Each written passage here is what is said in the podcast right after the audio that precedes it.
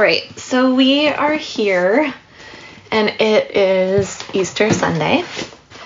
And oh, yay, Rebecca's here with dog, with Maggie.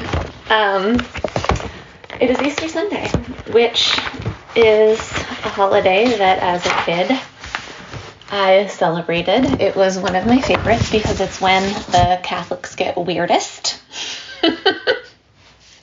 like fully. Mm-hmm. It's we would do this midnight mass. Was it midnight? Yeah, and we would do this procession from. I loved it. Uh, from the rectory that was next door. I went to the Jesuit Catholic school on Powell here, if you're in Portland, Oregon, and we would do this procession of the adults who were converting to Catholicism from the rectory to the with the whole parish to the church, which was like a block and a half away. And like a cross would be carried, and the adults who were choosing to get baptized, a lot of times it was because folks were going to be marrying someone who was Catholic, would be wearing these like white robes. Like we're talking like it, like cult weirdness. And then if the on that night when the adults were getting baptized. So these were people who were choosing it. So it was like a very big deal, not just like raised in it like I was. There would be this like big, huge bathtub, and they would do the full submersion wearing these white robes at the midnight mass. and I remember thinking, A, where do they keep that bathtub? The rest of the year, is it like always there? Because to me as a little kid, it seemed to be like there was like a door that opened and it was like in the basement. I don't know.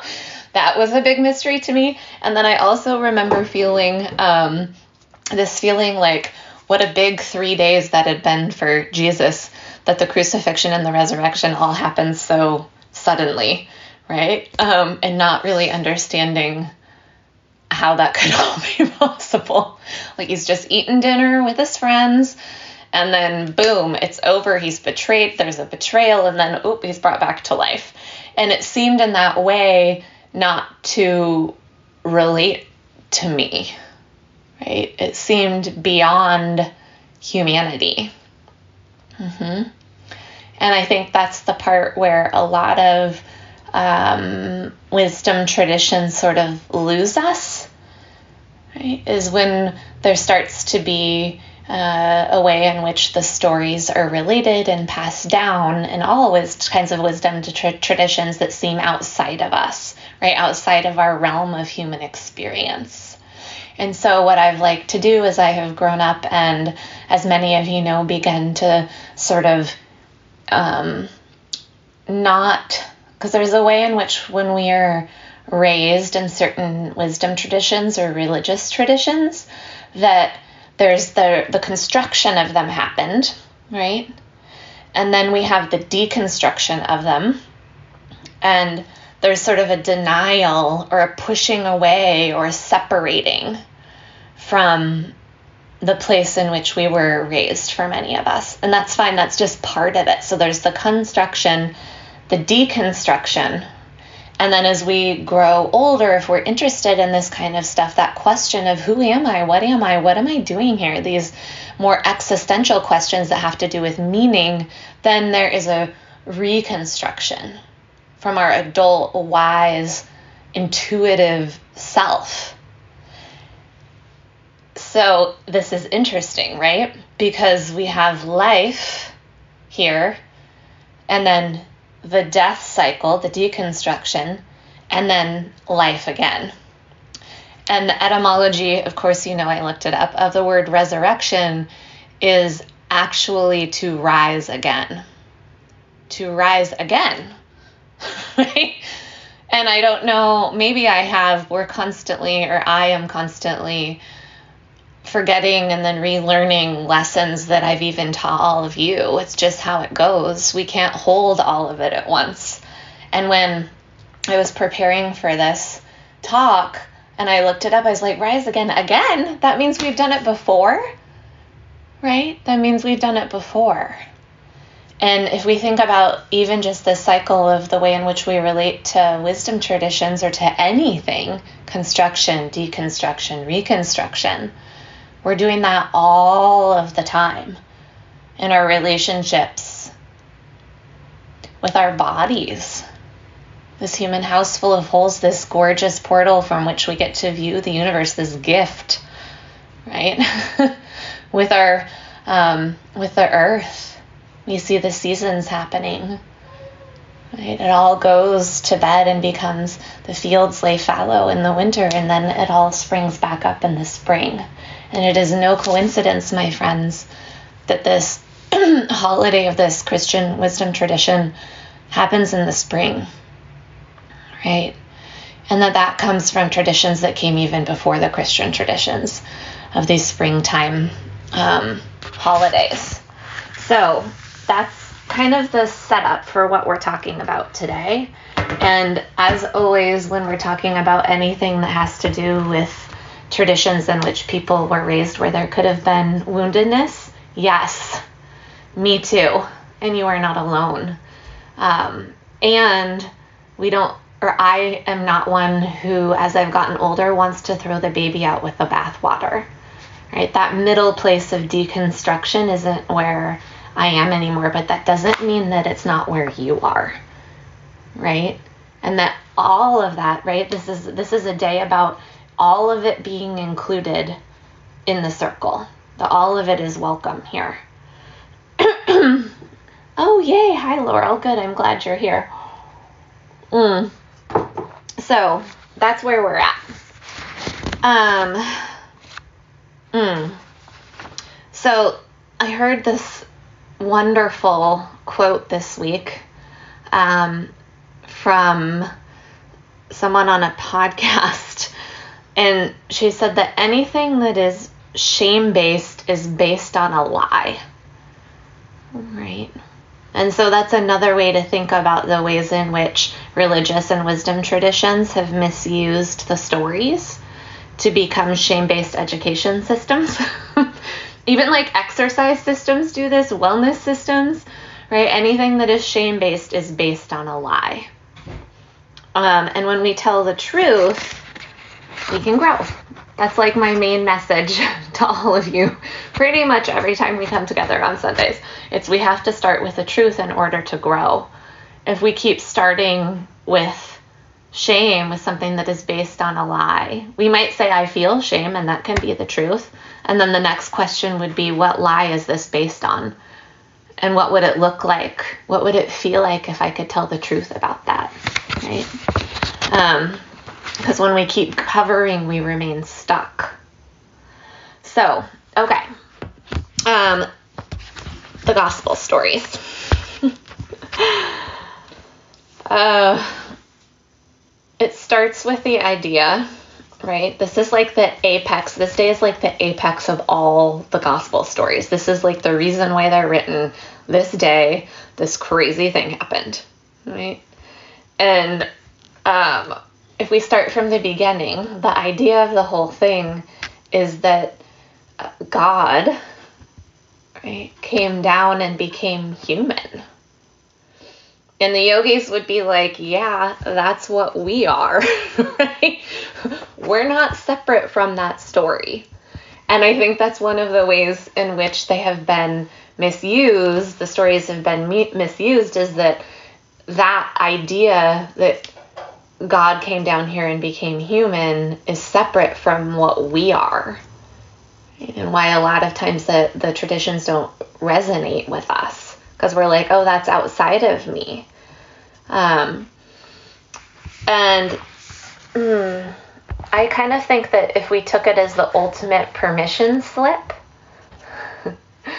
that everything on this earth, that every part of us is guiltless right, is free from guilt and welcome here, like we did in the meditation this morning, that that shifts the whole narrative.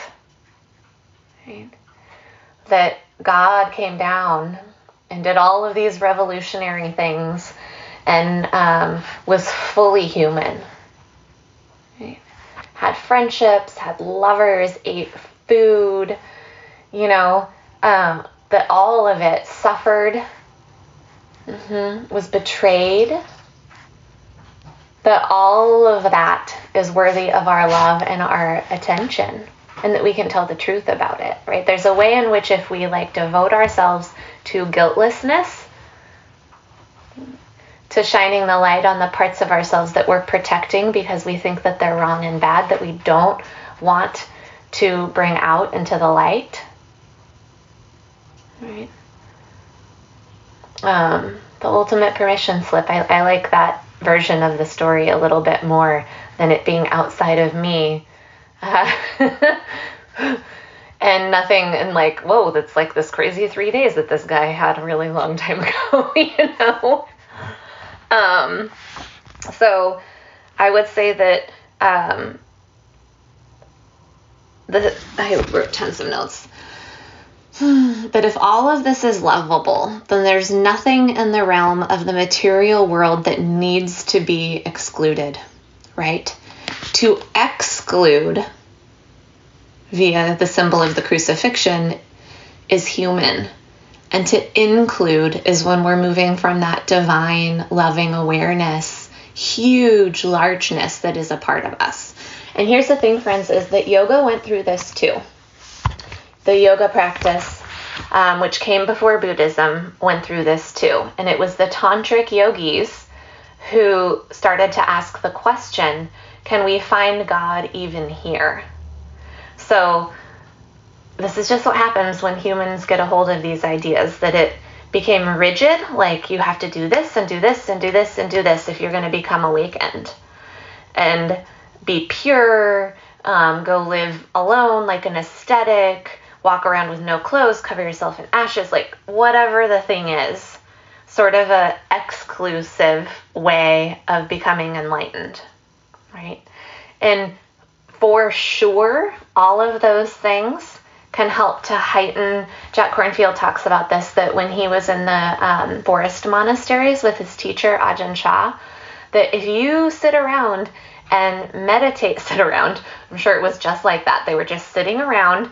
And if you are sitting around and meditating like that, that you will for sure start to have some mystical experiences. You just can't help it. Your awareness becomes honed in a different way. You begin to see more, to see differently. Mm-hmm. And that doesn't mean that we all need to do that. Right? That doesn't mean that we all need to do that. And the tantrics ask that question Can I find God? Can I find divinity in myself even here through sex? Right? That's the most famous version of Tantra. When by eating meat, right? Um, by sitting and meditating. The Buddhists did this too with corpses. Right? Can all of it be included? All the like nitty gritty parts of life, the construction, the deconstruction, and the reconstruction. Can we find God in all of it? That that's the interesting question to me. Um, Richard Rohr calls this trusting the descent. right? And he talks about it's interesting. I never thought about this before, but he talks about the word Hades and how in this post-Christian world that we have sort of adopted this idea that the word Hades means hell and it's what happens when there's punishment. And the original meaning of this word was just like, oh, that's where you go when you die. There's no judgment or um, right or wrong or shoulds or shouldn'ts or punishment at all involved. It was just like a descent, right? A moving away from this world into another way of being, um, which is so fascinating to me. So he calls this this idea of like trusting the descent. That all of us are here in this human house full of holes and that there's nothing wrong with any of it. And when we trust the descent or the death cycle, right, the deconstruction phase of wherever it is that you are, then we're more likely to trust the ascent, the reconstruction phase as it is. Um, so there's three versions that I want to talk about. It's so interesting of the story of Jesus's resurrection. And um, the first one is so cool, friends. It's so cool. It's that one of the disciples, Thomas, was standing at the tomb where Jesus' body had been placed. And then Jesus appeared to him, and Thomas recognized him, which is not, uh, um, well, actually, yeah, which is not the same as the other stories. And Jesus says to him, he takes his hand and says, Put your hand in my wound. Put your hand in my wound. Oh, I was reading that this morning and I was just like, Isn't that just the thing? come here, come here, come closer. Put your hand in my wound. Right? Get close, touch it, feel it. I don't have to hide that part of myself from you. If every shame story is based on a lie, then the sort of 180 degree turn from that would be come here and put your hand in my wound, my flawed places. Feel it, touch it, get close to it. I'm bleeding, I'm suffering. Isn't that lovely? There's just something so intimate about that. You might think about this in terms of I like the dating metaphor. I mean, my teacher, Manorama, loves the dating metaphors, and I think I just inherited that from her, so full credit. Um, but when we're dating in the very beginning, we don't have a put your hand in my wound sort of way of being, right? I was actually discussing this with my ex husband yesterday is that at the beginning, we all like the beginning because we're putting on our representative, our shiny self. Like, who wouldn't want to be with me? And that is not intimacy, right? And it's not till we've been dating for, um, my therapist says that people can maintain the shiny representative self for six months up to two years. And I've experienced that recently, where the shiny representative was able to stay for two years, right? And then when that leaves, we get to the put your hand in my wound phase. And that is intimacy. And it's at that moment where we see what people are made of. Right? Are they trying to spiritually bypass and move like shove it down and be like, "Oh no, it's fine. I'm great. This is going to be a transformative experience for me," right? Or can we stay with the hand in the wound and really feel the feelings all the way through and trust the descent so that when we ascend, we will come out different? Right? Because when we spiritually bypass and just move beyond it, that isn't how growth works. That's part of the lie. Right? There's a shame feeling about the wound, like that the, the lie is that the wound is wrong and bad when the truth is is that we are all wounded. The second story is that um, I can't remember who found someone was walking on a road, found a man, it was Jesus, plot twist and brought him to dinner with all of the friends and the disciples and the and it wasn't until they'd been like laughing and eating that suddenly they recognized that it was Jesus and they were like, "Whoa, it's Jesus!" And then Jesus disappeared suddenly after they recognized him. Right. So there was this funny moment of like, "Yes, come, come, come, come, stranger, come to dinner." And then they see the God in him. You get it? Right? First, you're a stranger, we don't recognize you. And then we pull you into the circle, no longer separate. And then we see the guiltlessness and the love and the divine and the largeness. And then the lesson is learned, right? And then the third one is that Mary Magdalene um, had a man again appear before her. She'd been crying at the tomb, I think it was. And you're welcome to correct me, all you scholars. Um, was crying at the tomb, and then a man appeared, and she thought that it was the gardener. she thought that Jesus was the gardener, right? Um, and again, it's that same story. it's so good of just like, oh, I thought you were just a normal person who tends to the plants, to the earth, right? And then I realize, and then the veil is lifted, and I realize that you too have that largeness. I recognize the largeness. This is the essence of namaste, right? Is seeing the expansive capacity of love in everyone. That's what this is all about this day. That is the essence of resurrection, of to rise again, is when we recognize that expansive capacity to love, as we say at the end of every class, in others and also in ourselves, that it is not separate from us. Yeah. Yeah. Um, okay. So, mm, this is the essence of it. And here's your questions to take for yourself today if you have a journal. We can change, we can transform, we can grow, we can reconstruct when we allow ourselves the gift of guiltlessness. No part left out, nothing separate. So, the question, the first question is what is it in your life you are protecting? Right? What are you not recognizing? It's another way to put it. Are you pulling your hand away from the wound, pretending that it's not there? With a lie, with shadowing, with avoidance, with spiritual bypassing? What is it in your life you are protecting?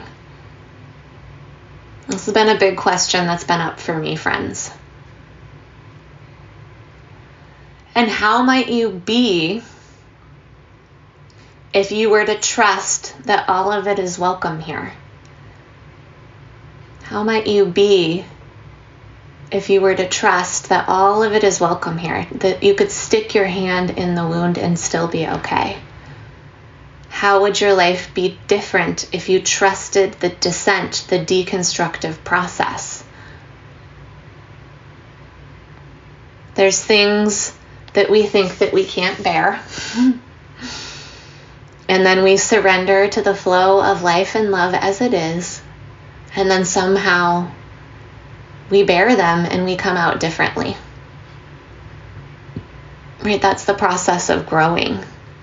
That's how we rise again. And the hope of this day is that we will change and that it will be spring, right? It's about becoming different, allowing ourselves to be changed. Not through pulling our hands away from the wound, but by getting closer to it. That's the whole thing.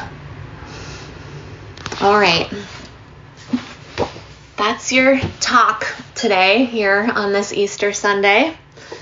Um, I hope that it was helpful. I am a big fan of the metaphor.